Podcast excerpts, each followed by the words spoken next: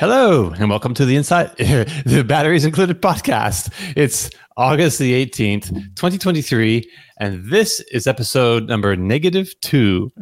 Thank you very much for joining us. On today's show, we'll be talking about the debut of the Acura Z- ZDX and the ZDX Type S, Tesla launching cheaper versions of Model S and Model X, Faraday Future has delivered its first vehicle, and of course, much, much more. I'm Dominic Yoni, host of the YouTube channel Drive Electric with Dominic. Today, we are joined by special guests Liv Leigh and Patrick Anderson, hosts of the YouTube channel Mach E Vlog. And of course, we also have Kyle Conner, who joins us from the majestic, practically palatial halls of Out of Spec Studios, where he produces high voltage videos for a number of YouTube channels. So, hey there, everybody. Good to see you all. Good morning. Good morning. Good morning. And Morning. lots of good mornings and hellos from the from the in the comments from the viewers. It's great to see y'all. Have you all here with us too? Um, all right. So, okay, this is a, like a interesting episode because one of us is not here at the moment. Tom is not here, but he is with us in spirit. And uh, I, I wanted to start kick off with with Tom because we've recorded a little segment of him yesterday. He had some news to share, and so I wanted to go right to that. All right. So this is just going to take me a moment to uh, press all the buttons and bring him up. I don't know if you can hear us, Dominic, but we can't hear you guys. Oh, yeah, really? Okay, one second, one moment. Then we will pause that and come back to here. So, can you see that? You can see that stuff, right? Yep. Yeah, we can Yeah. see You it. can see, but you can't hear Tom. No. Well, that's interesting. Well, Can you Hmm. hear Tom? I can. Yeah, he's totally Oh. like, but he's also on my computer, so maybe that's got something to do with something. Yeah, Tom's on vacation on a cruise ship. Yeah. Um. All right. I guess Well- we'll, we just won't be able to show it. Okay. Well, we'll talk about other things for now, I guess. And how do I stop that? And okay. So I guess bring this back to here, and so everything's This is why kind of It's a negative episode. If yeah, right. so we're gonna have our, our full official launch on uh, on September the first. So if you're watching us right now and thinking, "Man, this is a freaking uh, car wreck," and it, it kind of is because we're we're missing some key members to our team right now, and uh, but it'll all come together, and we'll look like we know what we're doing shortly in in two weeks, September first. But uh, okay, so let's talk about. uh, where first of all kyle you're all dressed up today so we know you're somewhere special Well, I am in a Hampton Inn hotel. Woo! So big time in it Very much worth the uh, putting on the button down shirt. Yes. Do you get a free breakfast? You know, probably. Yes. What's always funny is like you pay more for a hotel and then they remove the free breakfast. Oh, so, really? you know, you go to the, the cheaper hotels and they always give you free breakfast. right yeah so why why are you in so you're in the hampton inn right but where is this hampton inn yeah, so I'm in Monterey, uh, in the Monterey area, and uh, today is what's called the Quail. This is Car Week here in California, and so just a ton of very expensive, ju- insane vehicles that you don't see really ever, all converging on this one place. Everything from you know, we saw Safari 911s to Koenigsegg's to Lamborghinis and Rolls Royces littering the streets. It's just crazy. And uh, today is like the big automaker unveil day. It's called the Quail. It's when all the new EVs become unveiled. I actually was just last night at the Acura ZDX unveil, so I got to sit in it and play around with it. So we can certainly talk about that today. And um, well, you got yeah so so it's all good. I mean honestly uh most people are wearing like very expensive nice suits. It's not my style. This i have a lot of button down shirts. I don't mind putting them on for something like this. Okay. It is button down too. Um right. So uh, liv and patrick uh, you are on here today because well it's great to have guests and it's good to have you all. Often you're in the comments with us. Um but see there's a few things we can talk about first of all, you have Kyle's Nissan Leaf, which we talked about last week. He got a new, uh, um, new what do you call onboard charger in, installed, right? You know, it. Yeah. So how's that going? It's amazing. Uh, I mean, it's perfect. It goes 50 miles, which is more than you need to just run around the neighborhood. We can plug in and charge at home now, and it's already pre-dinged, so we're not worried about it or or being precious. Liv, maybe you can tell people about it because I don't think our audience really knows about the whole Leaf story or what kind of what it is and how that Right. all Yeah, happened. we have- Hopefully, So Kyle, unique person as he is, had to find the cheapest Leaf or cheapest EV available at all. He tracked it down somewhere in Oregon and went and picked it up, and it had a big dent in the back, not in Oregon. His face says somewhere in Yeah, California, or Washington. Seattle. Same area. so he tracked it down. It was like 3,000 something. And it has this huge uh, ding in the back. Um, but it's it runs fine. The onboard charger was broken. What Mhm. else? That's That it. was? Ding. Yeah. Yeah. Well, and then so then he uh, this car I think has uh, since Kyle bought it has more miles on it being towed than being driven because he towed it to Colorado Right. and towed it out here because there's a great uh, company called QC Charge that fixes uh, uh, EVs basically. Shout out to Kyle's channel for a great video on that on out of spec. Yeah, we we watched the tour even though we got the tour ourselves. but- Yeah. so yeah, they, they fixed it, and now all of a sudden it becomes way more useful because before we could only charge it with CHAdeMO, um, which meant the nearest CHAdeMO station is like six miles away. Well, when you have 50 miles of range and you're going Right. to lose at least 12 miles of range just to go charge it, 20%. and then you got the the one CHAdeMO that may or may not be working, um, and then if it is working. There may be somebody there, and you got to wait, and then it also takes like a hour and a half to charge that thing up.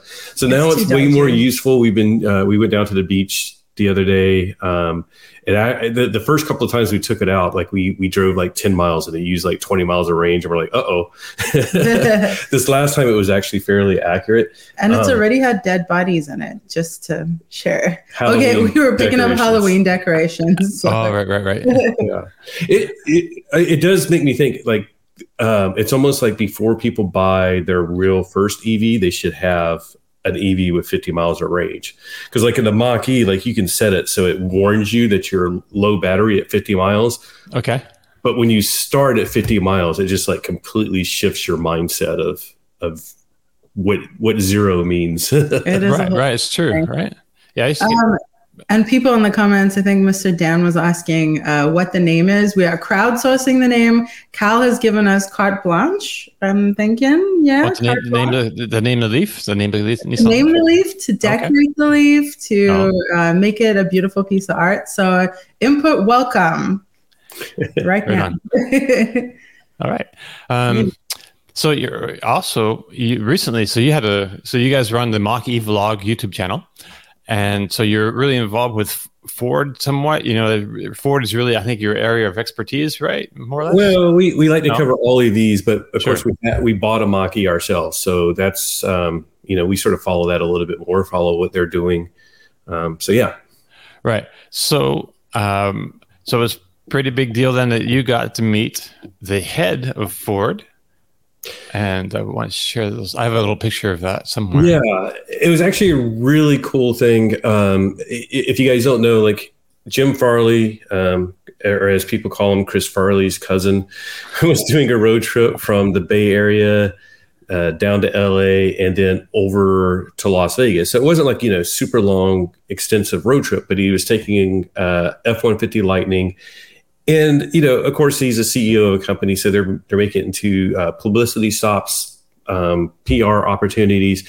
But it wasn't sort of like we're going to do news conferences or anything. He was meeting like um, local dealerships. He, uh, you know, made a couple of stops at like a, a wind farm, you know, doing those type of things. Um, but he was also doing his own charging, and he also made a point to arrange to meet with um, EV enthusiasts uh, in LA, and that's what we got invited to. And uh, a lot of people, like their first comments after we like posted that, was like, "Oh yeah, he got a bunch of Ford EV fans." But Yeah, no. he also had Will and Marty that on uh, the uh, SoCal uh, Tesla Club. Uh, a friend of ours, Eric, he has a Tesla Model S Plaid and a Rivian. He sold his Lightning to get a Rivian, and Ford knew all of this, and that Right. was sort of um, apparently uh, Jim Farley's direction was like, I want to meet with some fine people that I can meet with, but pointedly wanted to make sure that there was a, a diverse set of views. So um, I thought that was neat because we've all had bosses that are like, "Hey, yeah, I want somebody to give me real feedback," and then you give them real feedback and right. they they reject it or whatever. But he seemed to be interested in the the the feedback and got us all uh, at Galpin Ford, the largest Ford dealer in the world.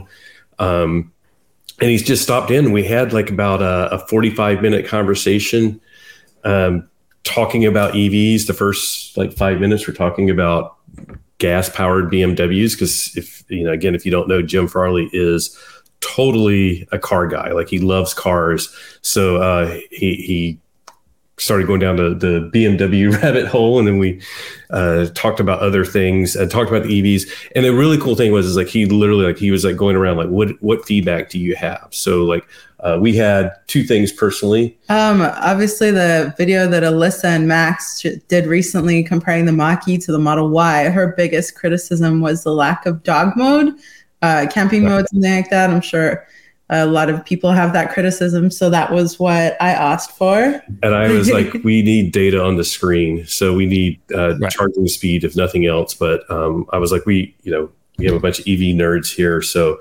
uh, we want more. We want battery temperature, like all the stuff that we get on car scanner. Uh, maybe bury it a little bit, but at least sure. let us see that type of data. Um, yeah. trying to think of some of the other things that people ask for. But uh, oh, one was really interesting because uh, you know, Jim's driving down um, from Northern California, and he had a he had the the 1.0 version of Blue Cruise in Detroit on his daily driver, I guess. So they had like a a pre-release beta version of uh, what's coming to the Lightning via over-the-air updates at some point. So he got to test some of that out, and it has some of the the Blue Cruise 1.2 features and apparently more, where okay. it like changes lanes, uh, lane change assist doesn't change lanes for you. You got to initiate it, but it then sure. it'll complete it for you. Um, and then the in lane repositioning. So when you go by a big truck, it'll it'll scooch over. Right. And um, somebody made a suggestion. Well, what about in California when you have motorcycles that are allowed to do lane splitting? If you're sitting yeah. dead center in the the lane mm-hmm. in stop and go traffic, somebody's going to take your mirror off. So you right. need to scoot over. And he's like, uh, you know, all of this, he was, you know, took it in. No promises, of course. There's a lot of moving parts, but um, literally told his staff, you know, collect all of these, um, and they they did. They reached out to us uh, right afterwards and said, you know, please phrase it as you want. We're going to send this up to Jim Farley, and then we got confirmation yesterday. It's like it's been sent over. So um, I feel optimistic. And and the other thing that uh, people asked us about was like, was he really doing this road trip or was he like riding in the back texting and somebody's doing that? But yeah apparently he was. He talked about he stopped in uh, i think coalinga at an ea station and ran into issues. He picked the slow charger at a brand we won't name uh, brand ford won't name but we all know it's ea and he picked the the slow charger and his teenage son is even with him. And he said okay. that it was it was great from like from the charging stop all the way into LA. It was like we would have been here sooner if you would have picked the right station. So, you know, and that's you know, if you want to talk about a realistic experience, that I think um, anybody that has passengers at a charging station, um, you can deal with it, and it might be a little bit slow. And you're like, ah, I just I just deal with it. Right passenger is the one that's just like, ah, oh, we could be there already. Uh, why'd you do that one? What's wrong right. with this thing? There, yeah, I think I think Jim, I saw I saw where he mentioned that on Twitter. And I think he just grabbed that one because it was like the one that was available and didn't really want to wait for like a faster one that would have taken less time yeah. or something like that. Whatever. Yeah, but it's pretty cool. He, he also talked a little bit. Uh, you know, of course, um, you know, it's it's with a group of enthusiasts. Um, he, he knew like we're all going to go run and talk about it, but he so right. he talked about the future Ford EV plans and and truly seems excited um, by the three row that they're working on now, and that it's it seems like it's going to be pretty cool, pretty different. The back seat experience apparently is going to be enhanced over what we've seen from like a you know the current explorer or whatever so seems to be very excited and then just talked about like you know all the battery plants and the the blue oval city they're building in in tennessee so a lot of vague but uh like again, Jim's a, uh, a car guy. You could sense the enthusiasm, so it was really cool. Right on. And I believe uh, you also gave him a pony. I have a little. Uh, what, what? Gave him a pony? What? Okay. Yeah, we should Not clarify. like, yeah, let's clarify. Well, I have a clip and Okay. uh, of him, and I'll just share that real quick and see if I can get the. Hopefully, you guys can hear this. that I was given by a um, Mach-E enthusiast, and they give this out at all the charging stations to other people that they meet for the first time. So, and like a little welcome package to being a Ford EV user, which I will display this proudly in my office in Dearborn. Aw. that was fun. Yeah, Yeah. we got to give him a fancy pony right there. Uh, I should explain. These are little trinkets that I give to other Mustang Mach-E owners to say I like your fancy pony. So Right. I like to give one to Jim Farley. And uh, at the same time, Ashley, uh, who is the creator of Mustang Mach-E Girls Club on Facebook, if there are any girls who drive Mustang Mach-E's or like them, whatever, come join. Uh, so she gave him her packet. So I didn't think that he really noticed. He got like a whole bunch of sparkly stuff. So it was really cute to get the the shout out, and it felt very much like he was um, extra participating in the fun of the community and everything. Right. So you have like a, a whole a whole herd of these things. I you- do you- indeed you- have a herd of fancy ponies. I bought them at the Baker charging station. Uh, it's a great little stop, and I gave them all out. I ran out, so it was Oh, really? actually a group effort. Um, who is it? Uh, Charge Positive Talik, Okay. um, who's out here, and Sergio, uh, Big Big Surge. If you guys know them, they were Lift both Gift. the huh? Lift Gift. That's it. They were The- both Sergio. Rod- Rodriguez. Yeah, Yes. Sergio. Yeah, so they helped us get four bags of fancy ponies. So we'll see how quickly we can go through them. But And and again, you just give them out to Mach-E drivers at charging stations or wherever. wherever, Right? yeah. And Yeah. to be fair, I actually gave one to a Tesla owner, Tesla Tim at Tesla Takeover, because Sure. he'd seen me give them out and he really liked them. So, you know, EV enthusiasm, all this stuff, it's just really fun. Um, I just kind of jumped on the bandwagon like the Jeep rubber ducky thingy. Uh, if you don't know, Jeep owners give each other duckies. Uh, yeah, yeah. yeah, don't know where that came from, but I'm jealous of it. It's super cute. Okay. All right. Hey, Kyle, I wanted to talk about something. So you you're you had some time to play with your truck this week before you headed to uh, Monterey, and I just wanted to share some of the, what you've been doing. I don't think you don't have a video on this yet. I don't think I looked for one. I couldn't find one, but um, let's see, see where does that go? Um, nope. Where are you? No. Well, I suck at this. We need to get Martin on this show sometime. Okay. Uh, I think you got it. You just gotta go. Gotta go quick. Okay. There you go. There we go. I would mute it though. There's no need to listen to it. Yeah. Um, yeah. So so uh, no video yet because this is still just a prototype tent. Uh, you know, basically, there's a shop in town that makes very um, you know very premium, quite expensive overlanding gear, and Right. we threw it on the truck just to see how it looked and all that stuff. So I have not did not buy the tent. It's a fifteen thousand dollar tent. yeah. uh, which is quite expensive for a box. Uh, Right. So, uh, you know, basically, I was like, is it worth it? So right.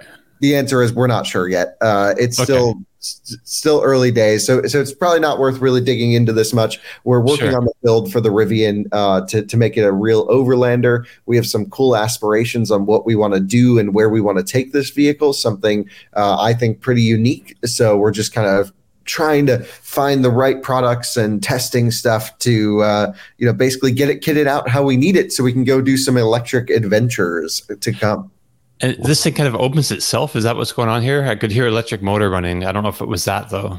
yep yeah you just hit a button and zzz, raises up It raises up and then it also opens and unfolds, whatever, unfolds itself. no no you do have to pull on each of the panels to lock them in place once it's I up see. Okay. yeah that that's at least the prototype idea we'll see what happens in the series production model um, yeah so it's still early days for them Okay. And I, I hear they want to put solar panels on top of that as well. Yeah, which I thought was kind of dumb for the Rivian application because I'm like, what do I need solar for? I got 130 kilowatt hours. Your, you know, 400 watts peak isn't going to do anything for me. Like it's going to make less than a dent in what I'm going to use. So I was like, can you put a sunroof in this thing? Yeah. I mean, it would be a sunroof. It sounds like less expensive than a solar panels. for one thing. If you don't need this solar, I always like the idea of solar, but in reality, Yeah. it, it does cost, and you know, it doesn't really necessarily add a whole lot of like wouldn't add more than like two miles a day probably to your. But you wouldn't even be able to like charge the car with that low amount of power. Right, oh, right, right. The voltage, you mean? Well, the voltage is fine, but you need, I think, like minimum is five amps Okay. that you can tell it to pull. So, and that's like if the sun's right overhead. So you'd have to put solar into a mobile battery pack. Into like you're going to get you know three feet of driving range on whatever that tent can produce. So solar just doesn't work for this application of me Right. trying to get more distance. So I was like, let's just go max comfort. and so uh, yeah, no, we're just we're just working on different cool cool ideas how to build the truck out because um, yeah, we want to go do some crazy stuff with it. Okay. And you also, let me see if I can pull this other clip up. So this week also on your channel, you you finally took your Tesla Model S Plaid on the out of spec hog, hogback challenge, which is a uh, which is a like a test you have, I guess, for checking a, a advanced driver safety systems or ADAS systems like uh, Blue Cruise or Tesla uh, FSD Beta. Which so this is the first time you've taken your own car on your hogback challenge. So maybe lay, lay out a bit more what, what's involved with this thing. Yeah, so the Hogback Challenge is our attempt at creating a somewhat standardized uh, ADAS test that also happens to take place in the real world. So it's not a perfect scientific comparison, but what we wanted to do was to create a platform uh, through this series that we can discuss the nuances of different uh, driver assistance systems on the market. And so typically what we do is we drive the car for a few days, we use the ADAS systems in a whole bunch of different environments, gather some background information, and then bring it to the base of the I 70 hill climb where we run it on a 30 mile loop. Huge elevation changes. What you're looking at now is not part of the hogback. This is looking at the driver safety takeover functions to see what happens if you don't pay attention. It's part of the test, but it's not part of our test loop. And uh, so we just find like an empty area to, to let the car freak out, basically. But uh, yeah, so we, we go through all the the safety of the driver assistance system, score that system, basically what you see us doing here on the screen. If you're not listening uh, on your uh, normal podcast streaming platform, if you're watching on YouTube, you'll be able to see this.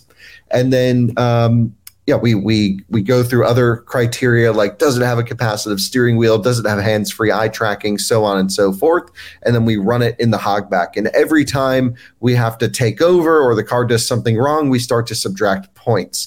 The thing is, to me, this is really um, more of a, a subjective test than the objective scoring. So that's why, you know, for, for someone interested in buying a car to do long distances, the 30, 45 minutes or, or even one hour long video is going to be well worth their time to understand what type of ADAS system uh, they're going to be getting in their, their next purchase. So it, it- people seem to really like it. The videos never do huge numbers, but there's a loyal following base to these, and so we're going to keep doing them. I, I find them fairly interesting, and it, it's a boring topic to talk about driver assistance to to many uh, viewers, but to us, we all rely on these systems heavily for road trips and driving. So it's really important to what we do. And it's like a good benchmark, right? Well, yeah, I mean, it's it's actually not probably a good benchmark, but it's a great way to at least put the cars on the same road and to attempt to score them objectively. Yeah. Yeah. That's okay. Um, so, uh, Liv and Patrick, you, you guys experienced um, FSD beta in, I believe, uh, Kyle's car as well, like for the first time ever. Um, so this is kind of uh, something that I experienced myself not so long ago. Uh, so, and you have a video up on on about that. So, uh, what was your impressions of the FSD beta? Um, I would not, in its current state, I would not pay fifteen thousand for it. That's for sure. Sure. Uh, we we've been trying to sort of summarize um, like our feelings on it because it's like it's you know like it does some things you're like oh my god this is just amazing. Like I never thought I'd see a car Right. like handle like a left turn like from a stoplight light turns green it makes like this beautiful left turn you're like that was amazing. And about the time you say it's amazing it like makes a random like right turn left turn blinker on and you're like what are you doing? It's it's just sort of um it's like such a mixed bag. Right. And I think the thing, uh, and this, you know, I watched Kyle's video and like the summaries at the end. Um, I, I think I sort of agree with the whole thing of like when you have like Super Cruise or the Lexus system or whatever, and you're on, you know, I five and it's doing lane centering, you know what it's going to do. You know it's not going to like try to you know do some random thing on you, and you know the failure points. Um, I felt like because FSD beta was in a more complex environment on city streets. Every intersection, every lane, everything was like an opportunity for it to make its own decision. Mm-hmm. And I'm, you know, so then it was like I had to be more aware of what it might be doing, and it was, it, it, it wasn't comforting to me. Like I, you know, a lot of things I think I might get used to if I used it all the time. Um, and what was sort of interesting is in our our comments, I just assumed we were going to get blasted and be like a bunch of down votes because we, Right. we live. What did you call it? You were like it's like riding with a drunk teenager. Something like I don't know if I Right, said that in right. the video, but yeah, we certainly anticipated some hate. So we've gotten good comments, and uh, we appreciate that because we really were jumping in blind. I should have clarified earlier. Kyle is lending us his Leaf indefinitely, and at this moment, the Leaf was getting fixed, and we got the opportunity to jump in his Yeah. Model S Plaid for like half an hour. So our experience with FSD was half an hour taking it to supercharge. By the way, that was quite a cool experience. I do think that that's something we should do more just to experience Tesla supercharging versus Okay. yes, for sure. Um, but so we experienced FSD uh, hopping into it completely unaware of what to expect. We haven't done anything with it before. We haven't researched it too much, Yeah. which is kind of potentially what some people might also be doing. So Sure. it was going in blind, but also kind of interesting in that way. And like Patrick said, it was super unpredictable. Yeah. Um, but maybe you guys are more comfortable with it, are able to predict the things that it did. And it's it's in the the full video, but it was like there was one thing like we came across like a construction area and we had to like shift lanes and there's columns everywhere, and I was like, wow, this this handled it perfectly. That's exactly Right. what I would have done. Um, and then on the way back to the EV Learning Center where Kyle was filming, like we were headed back, and it's just like it just sort of like I'm going to go to the right lane, no left lane, no right, left, and it's like I'll just stay in the middle, and you're like. It was like the simplest of things, and you're like, "What are you? What are you doing?" It's Right. both impressive and terrifying. Right. That's true, right? I mean, so I, I was in the same position until I got my I got a uh, Tesla Model Three earlier this year, and it had full self driving on it. And so my- my first experimentations with that were like kind of terrifying sometimes because you never know what it's going to do. But so, but you get more comfort with it, and you can have a, a good idea of what's, you know, like when it, mine approaches traffic circles, it often will, stop or almost stop when there's no reason for it to. So you got to you know nudge it through with the accelerator, which I believe you did some of that as well. Yeah, I did a lot of nudging. Um, Yeah. and like getting into like left turn lanes as soon as it would like i'm in the left turn lane it would just sort of like slam on the brakes and i know if i was the guy behind me i would have been like on the horn like the lights up there don't stop back here but Right. It's but true. it- you know again it's like a, it's it's really cool to see where it's at now and where they're going with this and um it, it's just a whole different ball game trying to handle city streets it's just amazing that they're even going down that road Right. Hey, hey Kyle, uh, you're chatting there, but uh, we did. I don't think we asked you actually. How how did the uh, FSD do on the hogback? As like compared to other systems?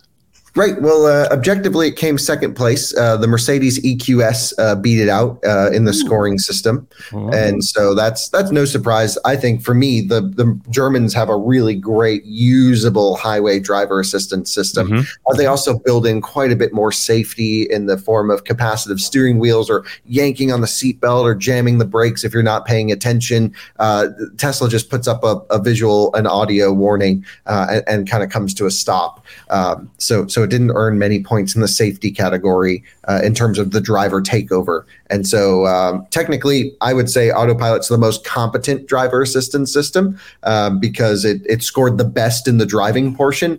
It had no issues with the sharp corners. It just followed the road like a rail. It was amazing. Um, but there it to me like my personal impression because a lot of this is just objective is um, i love autopilot when i'm just in lane and it needs to stay a distance to the car in front of me. When i just want to lock it in the middle of the that particular driving lane. As soon as it starts to choose when to change lanes or take corners or do all these things it just annoys me because it's not what i would do. I don't drive like a robot. I drive with the flow of traffic and i just want to get places and and you know kind of stay out of everyone's way and or or just get past people and this is just like way sending mixed signals so for my comfort level of how like you know unless i'm okay driving with like really tinted windows and taking the license plate off the car uh, I, I don't really use fsd beta and um, yeah, so I, I, have it on my car, but I just never use it. So we put it on for this test, and it was interesting. Uh, I, I, think base autopilot is actually what I use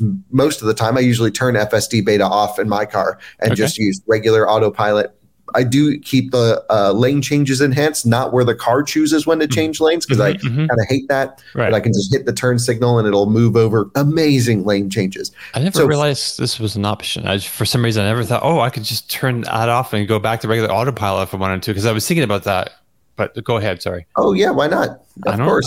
I, I, I don't know because I'm an idiot. I don't know. uh, yeah, you could you could just turn FSD beta off and, and go to enhanced or or any you know even turn off all that stuff. Like I hate it when it automatically takes exits for me or when it uh, automatically changes lanes for a passing vehicle or a, a, I should say a slower vehicle and I I want to go around it. Uh, I like to choose all that stuff. Right. So uh, yeah, you're, control, you're a control freak, is what you're saying it's not a control freak thing because I actually don't mind when the car does things. Like if there's okay. no one else around, I'll let it do whatever it wants to do because I don't care. But it's more like I just don't want to piss off everyone around me and yeah. then like not go fast enough to get away from them, which you can't go fast enough to get away. You can only do 85 on the system. Right. So um, you know, and where we live in the middle of the you know desert, basically, people go a lot faster than that. So uh, yeah, I, I would say uh, I love Super Cruise on the highway. I love base autopilot on the highway. For me, FSD beta adds zero uh, functionality or comfort or anything to my my use the way I use the car personally. Now, if you're looking at it as a technology or a technological exercise, it's pretty freaking cool watching it do its thing. I mean, we've done some videos with FSD beta following the car behind. I think we have one of the first videos ever of a, a chase car watching what it does. And it's ah, so right. weird to watch from the outside because it's left turn signal, right turn signal, driving down the wrong side of the road. And then like just doing things perfectly. It, right. it is a mixed bag. And you know, I I think it's cool. My personal opinion is I think it's cool. Anyone can have access to this. Uh, you just buy a Tesla and have some money and have some fun but I think um, there should be maybe a, like a video safety course or some required, uh, you know, how to take over, when to take over material, or at least just basic guidance from Tesla, because Tesla provides no guidance in this area as right. to what to do and how to take over and when should you let the car take over. And I'm not um, not convinced that's the right approach, but uh, I do think it's cool. I enjoy playing around with it. I let friends try it and, and do all this stuff and. Uh, you know, it's it's definitely a neat uh, situation. Right on. Awesome. Uh, and, my, and myself, I have uh, I haven't actually been working with FSD beta or using it uh, myself. I used I turned it on the first time in like uh, probably a month and a half. The other day, we come, I was coming down the interstate, so I just you know just turned on. I was thinking autopilot. Then all of a sudden, I wasn't really thinking that was FSD because I wasn't in the city situation. But then all of a sudden, you know, it was, it was changing lanes on me, and, and oh, okay, I guess right, FSD. That's right and uh, yeah, but I have my my uh, Drive Electric with Dominic YouTube channel. Uh, I had put my videos private for some time, and they're now public, and I'm publishing some new ones. And uh, so I expect to do some drive loops. I have a drive loop in Tallahassee, Florida, where I, you know, put my car through this particular uh, set of streets and I'll be doing some fresh ones soon. I've got updates. I've never run through the loop, and so hopefully we'll be doing that. Actually, maybe this week even. But I have some some other videos. I should have a good video up hopefully tomorrow sometime, but uh, maybe we'll talk about that next week. Um, I wanted to try to get Tom back with us again. I think I can do it.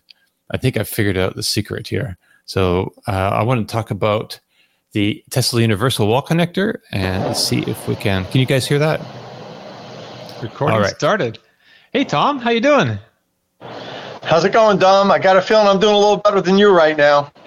I have a feeling you're doing a little better than me too. That looks pretty nice. I, I see some like water in the background, and it looks like you're on a boat. I am at an undisclosed location in the Mediterranean. Okay, that's that's uh, sounds like a good place to be. Um, but, I, all right. but I still made time to make an appearance on Batteries Included this week. That's right. So, um, so what? There's a big news story. So your specialty is charging, especially home charging, and there was a story out this week, and you got first dibs on this big story. You got the scoop basically. And so let's like turn it over to you and tell us. We have a new product on the market. It's pretty exciting. Uh, tell us about it. Yeah, so uh, a couple of weeks ago, uh, a contact at Tesla reached out to me and said, Look, uh, we've got a uh, really exciting new product that we're going to be launching in about a week and a half. And uh, we'd like to let you be the first person or one of the first people to have an opportunity to look at it, you know, as long as you're greeted embargo and so forth. And I said, yeah, of course. So uh, they uh, said they were going to ship me this new uh, residential level two charger, and they actually did, but I got it literally the day that the embargo was up. Uh, so uh, I, I, I, FedEx delivered a box to my uh, door. I literally carried it into my garage, plunked it on the table, set my camera up, and started rolling. And did uh, like kind of like a first impression unboxing video of the new Tesla Universal Wall Connector, which uh, if you follow Tesla's charging products, they have the Tesla wall connector and then they have the Tesla J1772 wall connector. Uh, but now they have this new product called the Universal Wall Connector, which will charge both vehicles that have J1772 and vehicles that use Tesla's connector, now called the North American Charging Standard or NACS. Wow. And it does so by incorporating a different version of Tesla's Magic Dock which is I don't even know if Tesla actually officially called it the Magic Dock. I, I called it the, the, the AC Magic Dock. They might have in their literature, but I didn't see it. But right. it's basically the same thing as the Magic Dock because what it does is it allows the the NACS connector to have uh, an adapter snap on top of it, automatically integrated into the holster where the where the connector latches to the charger, so you can use either one. And uh, uh, it's a pretty nifty new product, and it's great for people that have two EVs. Uh, one that has the uh, Tesla North American Charging Standard connector, and another EV that has the J1772 connector. Yeah, it looks pretty cool, man. Uh, so it's AC charging or AC Magic Dock sounds like that should be the name. Like I think you've, you think you've got it there. They should pay you for that. yeah, no, I, I, the funny thing is, like I said, I, I, I got very little information from Tesla. They shipped me the box. I opened it up, and what you see in this video is just me live, just looking at it for the first time, learning about it, touching it, feeling it uh, for the first time. And uh, you know, it's it. That was my impression as I was using. it. I'm like, this is really just kind of like the Magic Dock, except for AC charging. So um, yeah, no, it's it's it's it has all the regular features of uh, the Tesla wall connector. Same real uh, 48 amps. You can uh, uh, daisy chain it with up to six units. It does power sharing. It's pretty much everything the Tesla wall connector does, except it's thicker. It's almost two inches thicker. Um, okay. I, I I don't know exactly why. I mean, it has to have to do with that with that adapter that's built into the the, the connector, but right. uh, it's it's substantially thicker than Tesla's uh, regular uh, wall connector. I, I, put them two next to each other in this video, and uh, you know it's almost two inches thicker. The other dimensions are pretty much identical, the height and the width are pretty much identical. So um, what I did was then after I put this video out, the video did really well the first day, uh, got a lot of response. I um, the next morning I got up early and I swapped out. You see in the background, that's my Tesla wall connector. Right. I swapped out the wall connector for the new universal wall connector. So I have a video going up uh, tonight, which actually should be live uh, by the time this video airs. You're going to embed this in our batteries included uh, weekly show. It should be live. You'll be able to watch me installing it, using it, and uh, checking out how this Magic Dock adapter latches on to the NACS connector. And it's interesting. Okay it won't release. Like once it releases from the uh, from the body of the charger, but then you can't release the the um, J1772 adapter that latches on top of the NACS Connect. That's the uh, magic dock for a supercharger, and this is in my for those watching the video. And um, uh, th- this is me showing you how I couldn't get it to unlatch when I first did the video. Right. The, that, that the uh, J1772 adapter wouldn't come out of the body of the unit because the unit needs to be energized. Uh, Okay. It's it's it was locked in there. So um, this was me speculating that I think once I install this, I'll be able to re- pull this thing out. But um, I wasn't sure because you know, as I said, I just got it. I didn't know if it was broken at first. So, so this is going to be great for people with like a Tesla and like a another another non-Tesla that takes uh, a J1772. I guess Yeah. like I have I have like a little adapter, I guess, but this is like built right in and looks secure and it's proper. I mean, the regular Tesla adapter is like you say, it's pretty bulletproof, but this is just Yeah. like su- super convenient and it's kind of cool. It's and the price is great, right? It's like five ninety five. Yeah, five ninety five uh, is is very good considering if you were to buy the uh, Tesla wall connector, you'd then have to go out and buy a Tesla to J seventeen seventy two adapter, uh, and um, you know that that currently Tesla doesn't sell one of those. Oh. They sell the other way around, J seventeen seventy two to Tesla. But they don't sell a Tesla to J1772 adapter. So you have to get a third party adapter. There's a lot of companies out there that do it. Lectron, you know, Tesla Tap. But, you know, uh, the funny thing is, my next video I have coming out is all about adapters and why the major networks are banning adapters that aren't made by the manufacturer. So in this case, you know, and, and really it's a quality issue. A lot of these new adapters we're seeing, uh, Dom, just aren't they can't withstand a, duty cycle of using them frequently. They just break and melt, and Right. you could have a problem with your car. You know, if Tesla puts it out, or Ford puts it out, or GM, if one of the major OEMs puts out some sort of an adapter, it's going to be very well tested, safety certified, and all that stuff.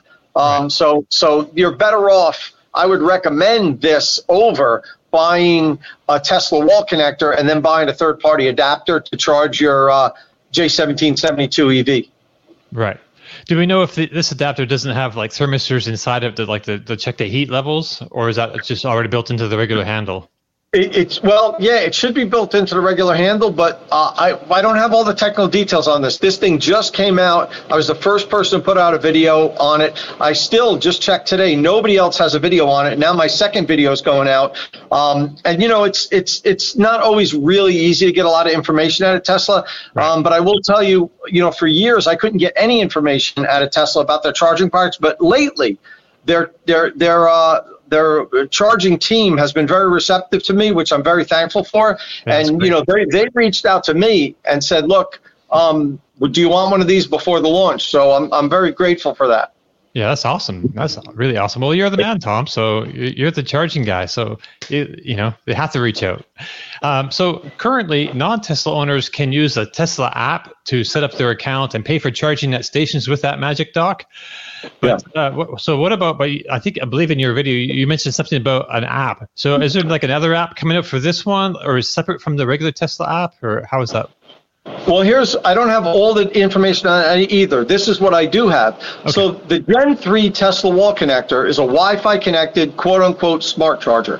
When Tesla released it a couple of years ago, you know, the, they said they're it's going to have all these features. You're going to be able to, you know, start and stop a charging session, all this stuff. But they never really released any of that stuff. And I think they were kind of lackadaisical about it because the Tesla vehicles could do it in the vehicle. Um, but still, you know, they said they were going to release smart charging features and they didn't do it.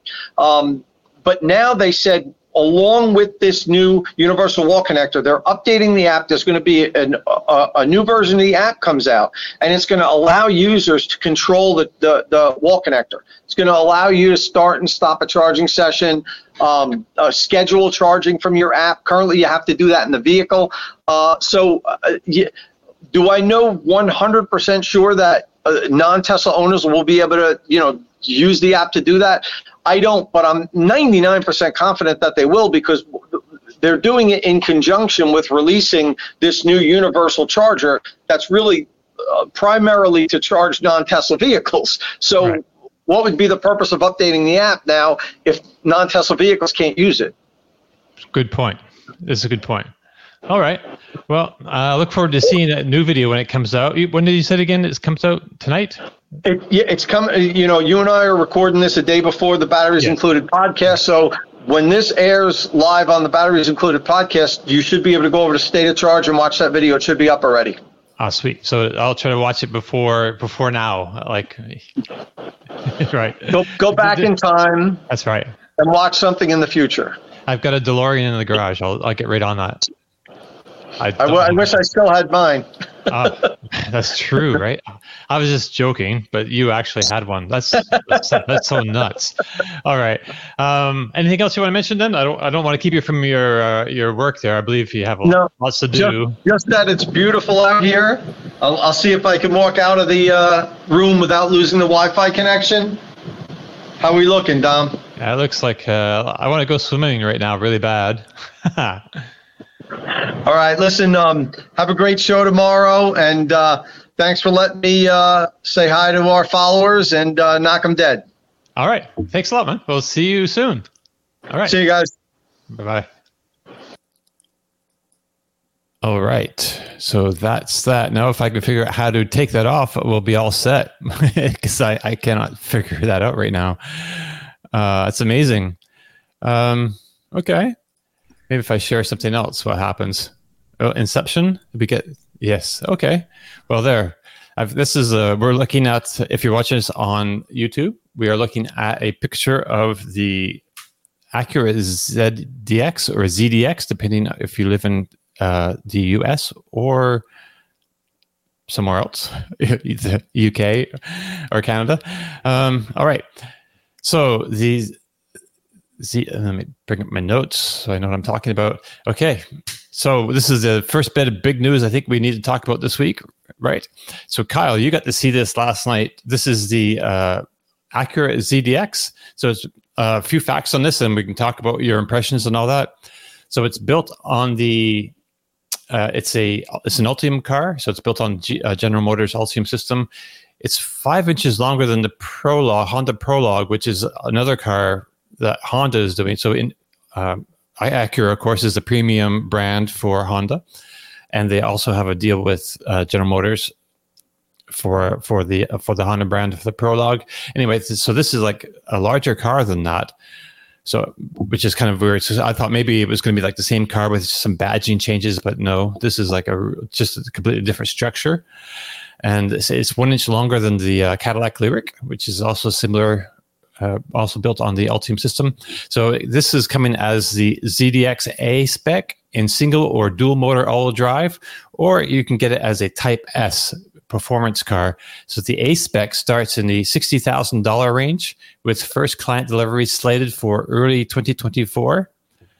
Um, the Type S is expected to start in the $70,000 range. It has a 102 kilowatt hour battery. So, and uh, of course, this being they they've used some of the same GM uh, charging specs. So instead of giving us you know a peak charging power or you know or zero or 10 to 80 percent time, they have 81 81 miles of range in 10 minutes in the A spec rear wheel drive version. I'm not sure, you know, that's that's just how GM's doing it. They're not giving us real numbers really. Um, oops, stop sharing. Present. Okay. Are you trying to put us all back in a row? I am. So you know how you can go like full screen and you see the multiple things? It's just below the image. There you go. I'll try that one. Yeah, that's perfect. I could do this as well. Nope, the other way is perfect. All right. Uh, right. So this car 325 100 okay 102 kilowatt hour battery 325 epa miles of range in the single motor variant of the a spec uh, the type s will have up to 500 horsepower dc fast charging uh, rates of up to 190 kilowatts which is kind of a standard for the big Ultium batteries i think around that size 100 100 or so kilowatt hours uh, it's got an ADAS system, Acura Watch 360 Plus system, they're calling it. Uh, ZDX Type S int- introduces hands-free cruise driver assistance. So true hands-free driving on up to 400,000 miles of compatible roads. It sounds to me like that's also they're using uh, the GM's ADAS system and just calling it Acura Watch. I know Yeah, you have it's Super Cruise. okay, Super Cruise, right? Or Ultra Cruise. Nope, Super Cruise. Okay. Where, where's also- Ultra Cruise coming from? I'm not sure. For some reason, I was thinking they were changing the branding on that. Oh, maybe, but it's it's just Super Cruise. Okay. Yeah, in the future, GM is going to have Ultra Cruise that's going to work on city streets somewhat. I think. Yeah. Hmm. This won't have that. This is just highway. Right, right. Pre-mapped highways. It's got the uh, Bang and Olufsen uh, system with 18 speakers, four in a headliner, 14 channels of amplification, and a subwoofer to deliver powerful and sophisticated sound. They say, and uh, but they also teased an electric sports car at that launch. So I'm see if I can bring up your, and you've gone away actually. It's going to bring up your Twitter feed, and I can actually look that up now. Oh, it, there's nothing that exciting. You can just use the press photos. It's okay. Okay, so yeah, well, tell us what you, you okay. You you saw the ZDX in person live last night at um, at Monterey. So tell us about that experience. Yeah, I was there when they pulled the cover off of it and they gave their speeches and presentations on everything. And um, I have to say, I wasn't expecting much for this vehicle. Uh, you know, I, I thought, okay, Acura kind of half assed this whole thing. They called in, uh, you know, Honda and Acura called up GM and said, you know what?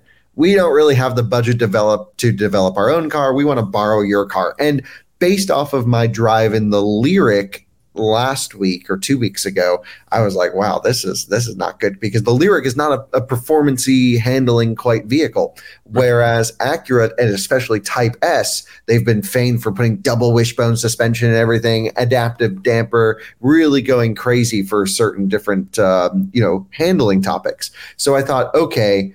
I don't know what to expect from this thing. But when they pulled the cover off, they had this thing dumped out, slammed on the ground, looked amazing. Fully Okay. adjustable, height adjustable air suspension in comparison to the Lyriq. And adaptive damper and big brakes. So I'm like, okay, there might be some magic here. Up to 500 horsepower in the Type S version. It really has the chance to be a fun handling SUV. And Acura has been famed for, and I'm a huge fan of Acura's all-wheel drive system. For example, their super handling all-wheel drive. We call it Shouty, and uh, we love it. And so it, it's it's amazing. I don't know what technology this is going to have. My understanding is it's going to be pretty much Cadillac Lyriq motors, which I had no issues with the motors. Um, but it doesn't say super handling all-wheel drive on here. So my guess is maybe no torque vectoring on the rear axle. Uh, I hope it comes at some point in the future, or it, it's in here and they're just not telling us uh, or I may have missed it. But that's always been like an Acura thing. But the, the thing is, you can basically take the Lyriq, which they like obviously tuned really soft, and like turn it up a notch. And that was like, okay, it looks amazing. Truly in person, this is a great looking electric SUV. It's going to have over 300 miles of EPA range and probably achievable based on what we've seen from other GM products. Uh, you know, 102 kilowatt hour, roughly usable battery pack. It's going to have a, a Bang & sound system, so it'll have Bang & Olufsen. And the cool thing with that is Acura has always put insane sound systems in their cars. That's always been like an Acura thing, up the audio quality. So I cannot wait to hear this system.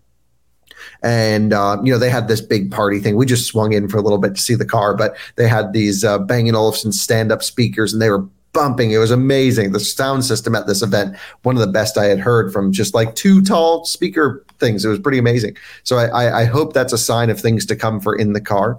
Uh, I, I got to spend some time with the interior designer, and the, the only thing I really said to her at first was, wow, this is so much nicer than the Lyriq's interior. I didn't know who she was. I was just like around the car and I'm like, oh, this is so much nicer because it doesn't have the stupid cup holders and it just felt like, okay, a little bit different material. I like the lighter color, of course. And so, um, you know, I just think this is way better in almost every area. And it's going to have Apple CarPlay and Android Auto into the future where GM vehicles won't.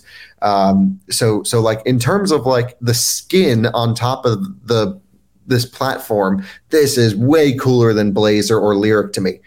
What I hope doesn't happen is this is not Acura giving up their chance to define their electric future. And what I mean by that is it's always a little bit of a red flag when an automaker does a shared platform deal on their first vehicle. And so yeah, not 100% convinced here. We, we still have some time until we can drive it. I'm going to do a full tour video today of it, and it'll probably go up on YouTube tonight or tomorrow. And um, so, so yeah, we'll, we'll have all of that stuff coming to you. I'll show you all the nooks and crannies and every, you know, all the technical details and an out of spec reviews video. But um, I really liked it. I was kind of there just expecting kind of like a nothing burger, just like a badge engineering job. But like it sounds like they went pretty hardcore to change things.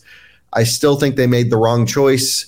Um, you know, borrowing a GM platform, especially a GM platform that hasn't proven that they can produce in volume, and a GM platform that they haven't proven they can work out all the electrical bugs yet. You know, from a charging performance standpoint, especially Tom has had these crazy charging sessions with Lyriq where I've had fairly consistent. I just had one session, it went great. But then I was talking to another friend of mine the other day who was charging next to a Lyriq, and he said it was all over the place. So you know, I just think like that seems weird. Like I hope Acura like understands these things. Sitting in their their sort of initial release of the car didn't give me that much confidence on the electric side of things. It's almost like ah, we don't want to think about this. We just want to style the car.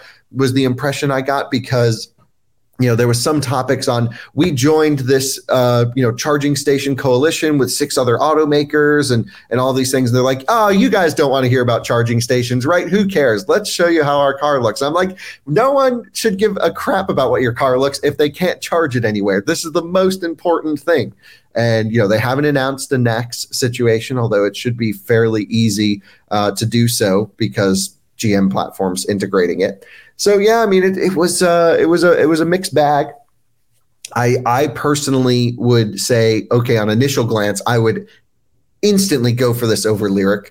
Um, you know, sixty grand for the A spec starting. That's going to be pretty pretty base level stuff. I think not not super exciting. But the Type S maybe seventy, and that seems like uh, a real performance SUV for seventy grand, assuming they got the suspension dialed. You are muted, Dominic. I am muted. Look at that. Hey, um, so I, I was going to ask you something about it, and my mind just totally blanked. So I'm not even sure where to go with that, except for uh, to ask Liv and Patrick what their impressions of, of the Acura ZDX is. Uh, I mean, we just looked at the photos just, Sure. just like everybody else did last night and everything. It looks um, really sharp, and it's like I knew it was sort of like a blazer or this. I like the styling of the blazer more, and I and I have to admit, like I got stuck on like one of the side That's what I keep thinking. profile photos and the way that they did the the like sloped roof line at the back with like the fake chrome Right. or whatever white accent like at one point i was like going through the photos and i was like oh that reminds me of a hearse and then once i yes, saw yes. that it's like oh god now i can't unsee it. So um, i liked it and then now i can't get hearse out of my mind. Um, but the specs look great. Um, just curious to see you know that was sort of my thing is like uh, they're expanding the the ultium lineup but it's like are they going to make any of them in volume? I mean maybe if they come out with enough models and you add them all up there'll be volume in all of them but uh, I, I like to see if they can get the volumes up. Um, i've always been a fan of acura. Um, I always make good products and it's like if i see one that's not mine it's like that looks really sharp so Mm-hmm. um, it, it, and, and of course uh, we're partial to that blue that they had on display that looks really fantastic Right, I believe that's a new color for Acura. Um, I didn't, I didn't think that was another thing. I was looking at the Acura press release last night, and they were talking about the colors. Like this is a new color, and then the the orange one is a, a, tr- a traditional Acura color. Uh, usually, when, when but there's such a lack of other information in in the uh, press release, like zero to sixty performance. You know, I have no idea how. You know, if, did did this talk about the performance at all last night, Kyle?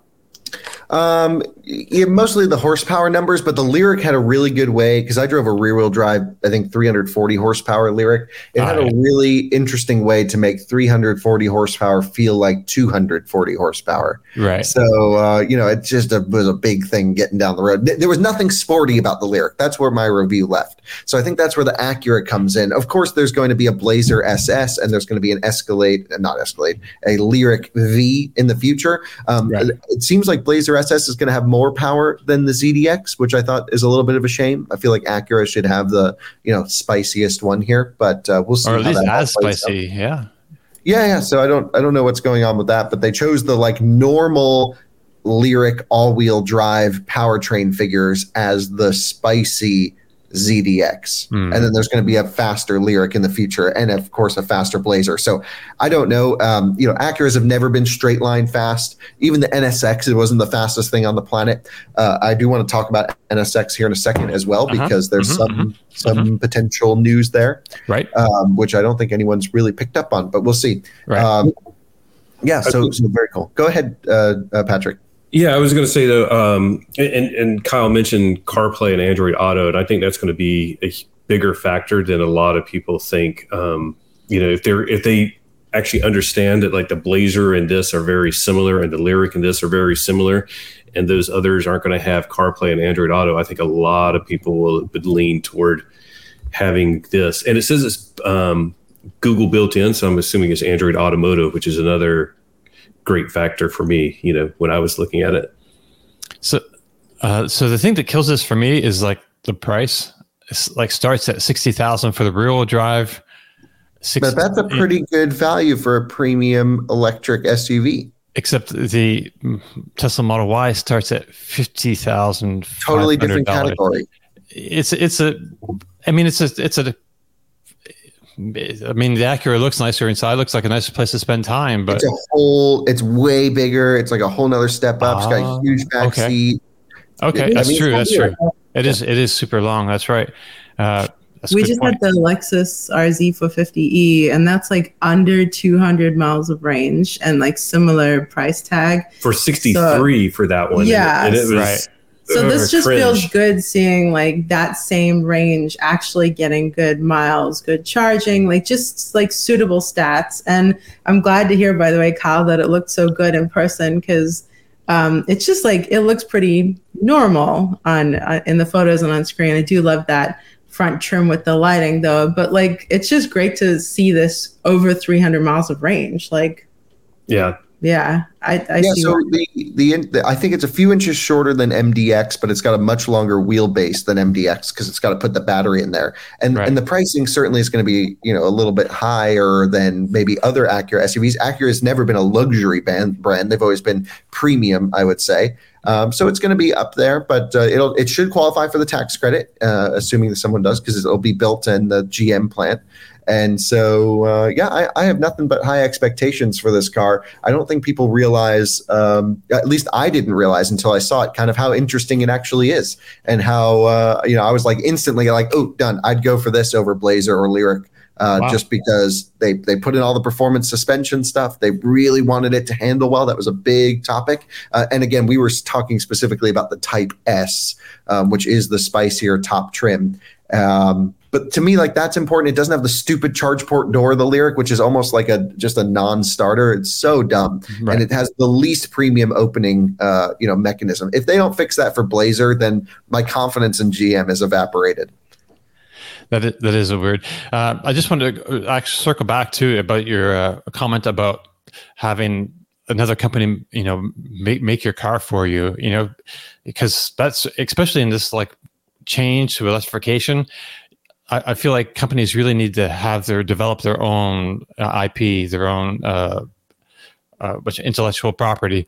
Uh, like like Honda, they're kn- known for their engines. Honda is was an engine company, so it, it needs like to be a, have a similar kind of you know thing in the future with the, in the electric world is going to have maybe inverters, maybe drive systems, maybe the the what, what you call the uh, the handling systems, shoddy. It's what's the Shoddy. SH, SH handling all-wheel drive. Right. Right. So something right? Something that has got to differentiate itself to give people confidence that these people, you know, are engineering down like like Lucid does. You know, just the engine engineering has got to be there to, to me. Well, that's what makes cars interesting. Is like, okay, what's your take as an automaker on X, Y, Z? Um, you know, I don't love the idea, honestly, of just you know like Subaru barring Toyota's tech or Toyota barring Subaru's tech, or Right. you know, it's it's it's the same situation as Solterra and bZ4X. Now they really put in zero effort to differentiate those cars. Here, there's a lot more changes, but Oh, it's almost like GM gave Acura. This is my impression. They didn't say this, but it's like GM gave Acura like here's a parts list. Do you want the air suspension? Do you want the adaptive damper? Do you want and just like pick and choose the stuff you do want?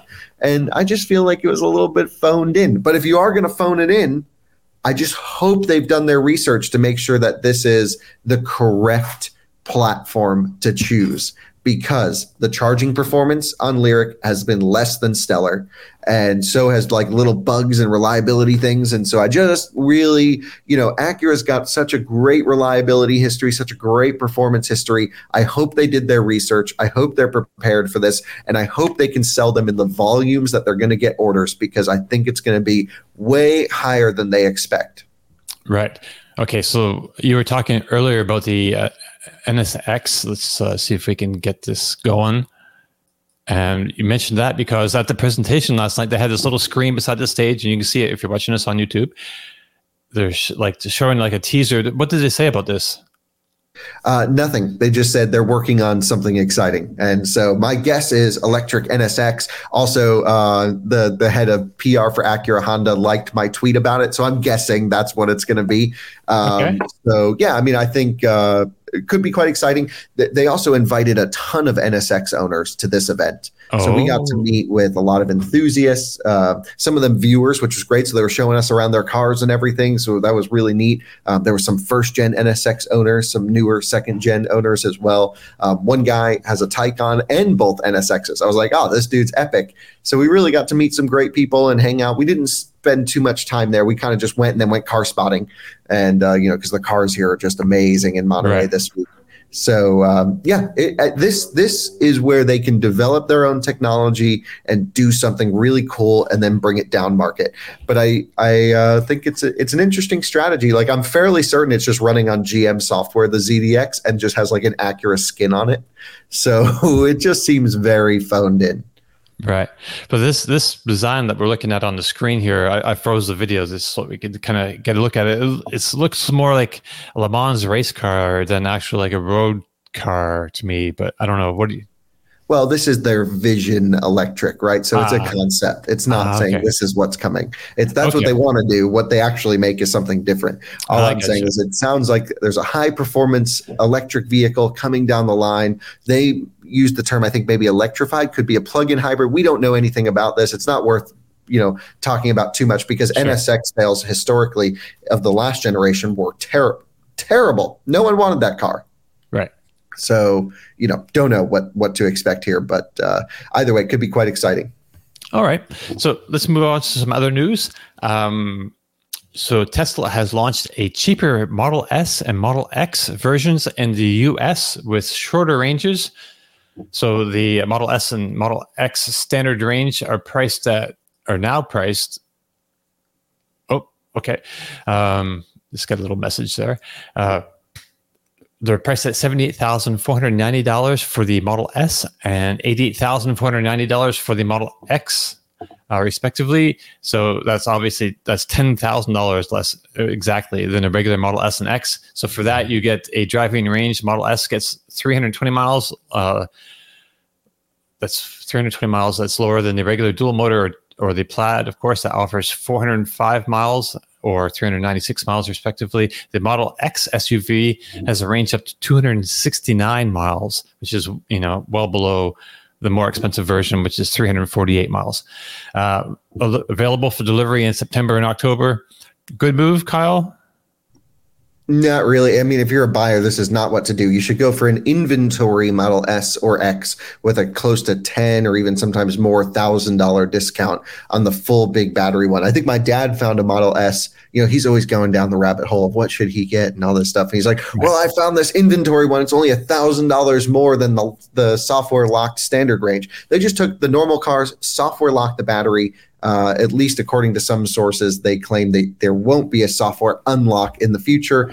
I believe there will be. And Tesla's always allowed a software unlock at some point into the future. It just doesn't seem worth it. Just go for an inventory big bad one. Tesla can't sell Model S and X right now for some reason, and uh, I mean interest rates are high. You know, it's a hard time to sell an expensive car that's not really new. Um, right. It's so, old. It's basically it's kind of an old design, even though it might be it's like pretty refreshed under the skin you know, people yeah. looking that's it's like the same old car basically. Uh, yeah. Some quick quick thoughts, uh, Patrick and Liv Uh, yeah, I just uh, I saw the same rumors that it looks like it is software locked, and if that's the case, it's like they I, I'm 99.9 percent sure they'll offer an unlock at some point. Right. And if they don't, I was sitting there doing some calculations like how much battery would you be carrying around for the life of the vehicle just being unused. I'm like, that's it, it, would be a shame if it's never unlocked. And then, of course, if they unlock it, how many people are going to um, then pay to unlock it? You know.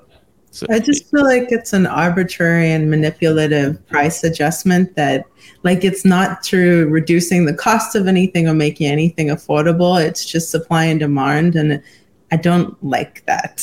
yeah, it, well, it's also interesting. I mean, it, I know they don't sell a ton of S and X but it's sort of like you're literally chopping ten thousand dollars off the price of the car, but your manufacturing cost didn't go down. So it's like they're obviously going to do a software unlock, if you ask me. Right. Um, uh, shoot. Yeah, well, it's an interesting topic. So th- this is not new. Tesla's always done software locked battery packs. Actually, one of their first cars ever was a software locked battery pack. It was called a Model S40, and it was a 60 True. kilowatt hour pack that couldn't supercharge. They locked you out of supercharging and the bigger pack. Model S60 was supercharging optional early days. Um, but yeah, you could actually retrofit those cars. It required a hardware retrofit to supercharge. And then, then you were good to go. So yeah, I think at some point in the future, they should unlock these. If Tesla won't unlock them, by the time they're out of warranty and everything, there'll be Tesla hackers who do unlock them. Uh, so I don't think that's going to be a problem. But Tesla also did a I know you got something to say, Dominic. We'll go to that just a second. But but Tesla also locked a standard range version of the Model 3 for the Canadian market to something like 100 miles of rated range. I forget exactly what it was, but it was so such a bad value on paper. Right. They they just needed an entry level price below a certain number to like sell cars with this big tax credit, uh, and, and maybe in the Ontario province or something. I can't remember, but they sold like none of these. It was really funny. They made it like a thousand dollars less than the standard car, and it had a quarter of the range or half the range, and it was just just to apply for incentives for everyone else. So Tesla's good at manipulating the market. They know that price is a huge demand driver, and um, you know they can do whatever they want you can just choose to buy it or not and so i don't think this is the worst thing because you can full charge it pretty much every day which is kind of nice um, assuming they just lock the top end of the battery we need well, to that's, that's the thing so if was, that's what I want to ask about. So, if you have this thing for two years and you know how batteries degrade, will this un- unlock portion of the battery kind of make it seem like your battery never degrades? until yeah so i'm trying to remember because my dad owned a software locked tesla years ago and this was a, a topic at the time of how they were doing it he had right. a model x60d which was like good luck getting out of the driveway kind of range. You know what i mean? Right. So um, yeah i don't know i don't really remember what the answer was. Okay that's all right. Um, well maybe we can figure out this week and come back next week. Uh, so real quick uh, last bit of news. Faraday Future has delivered a car. They call it the, let's see if I can get this all right, the first FF91 2.0 Futurist Alliance. That is the name of the car. All that apparently is the name of the car, whatever. That it's, is a stupid name. Right. $309,000 it's a three motor uh, configuration, 1,050 horsepower, 2.2 seconds, 0 to 60, 155 mile top speed, 381 miles of range from 142 kilowatt hour battery, a huge ass battery, zero gravity seats, 27 inch rear screen is basically the all the information I could find out about it really uh, on their site. Um, yeah, so congrats to them. It's been I don't know how many years it's been. I, uh, factories have been planned and unplanned, and I, I've I don't know what's even going on with them at all. I, it's like been so many false starts. confident spending three hundred and nine thousand dollars on something that may not be around. So, like for example, Celestiq is three hundred forty grand base, but you right. know GM is going to be around. I can bring it to a Cadillac dealer in five years and, right. and get it serviced. This is sure. like that. Like you may not even have like a company of someone to call. Uh, right, right, and well, it's one of the, and they're selling it to one of their investors, really, a, a top Spire. So I, I, assume he's like, I don't know, all, there's all this like a verbiage around the guy, Spire leader, something. I don't know. It sounds to me like he's an investor, which you know he's very in with these guys. It's hard to say what kind of production will be happening for real, but still, I think it was important to say, you know, congratulations on this first car because it's been like a crazy journey to get here, and it would be nice to see it move forward. I don't, I still don't have a ton of confidence in, in Faraday Future. They're going to have to do more than deliver one one car. I think. Uh, I know, Liv and Pat, you have quick thoughts on this. I, it just doesn't make sense to me. Like when I mean, we've seen it. I think like at CES they had one out, and it's just like you look at it and you're like that that looks really nice, and then you see the price tag and you're like that makes no sense. It, and it's from a company. It, it, reminds me of some other prototypes that you see that are like almost like generic in its in its look, and you're. It, you, you don't know if uh, if it's actually a real company or not, or just like oh we're going to display our ADAS system and we we built this like prototype to show it but it's like oh no they're they're actually trying to sell the car but perhaps that's part of the mystique of buying something like that is then you'll have this collector edition something of a company that doesn't exist in a few years so. right I guess uh, we're going to get close to the end of the show because I got to yeah. run. You yeah, guys, yeah, we're about to, about to close out here. I just have a PSA. Go buy a used Audi e-tron today. Oh yeah, yeah, yeah. I saw that. It's 30, Go buy one. Thirty-one thousand dollars. What? You can get a Prestige for like thirty-five grand. A 2019. We have one. We love it. We bought it used seventy thousand dollars. So like right. this is a deal. Um, so go get one. They're freaking awesome cars. What, what, kind of highway range you get with that? Not much, but we like it's got good charging. Around two hundred. Like what it's. But no. what it's okay little less? Yeah, like like 190, 185, 190. Okay. But we got big ass wheels on ours and a roof thing. And so like oh, yeah, right, maybe 200 is reasonable. But it's, but it's a monster charger, like you say. Yeah, it just sits at 150 kilowatts straight through. But like most of the time people drive around town and it just has the most amazing suspension and build quality and all of these things. And it's just epic. So go buy a used e-tron. You literally cannot buy a better car for 35 grand. All right. So I, that brings us to the end of our show today. If you have any questions or comments, uh, please leave them on YouTube or get in touch with us on Twitter or Threads. Or actually, you can leave us a comment on Twitch now because we're streaming there as well. Uh, or yeah, so on uh, Twitter we are at Batteries Inc. Pod. And on threads, we're Batteries Included podcast. Uh, if you like the show, please give us a thumbs up here. Click subscribe, tap that bell icon for notifications. Thank you all very much for joining us. Thank you for being with us today, uh, Mach-E Vlog, Patrick. Thank you. Yeah, it was so great. Thank you very much. And we'll see you all again next week. Ciao.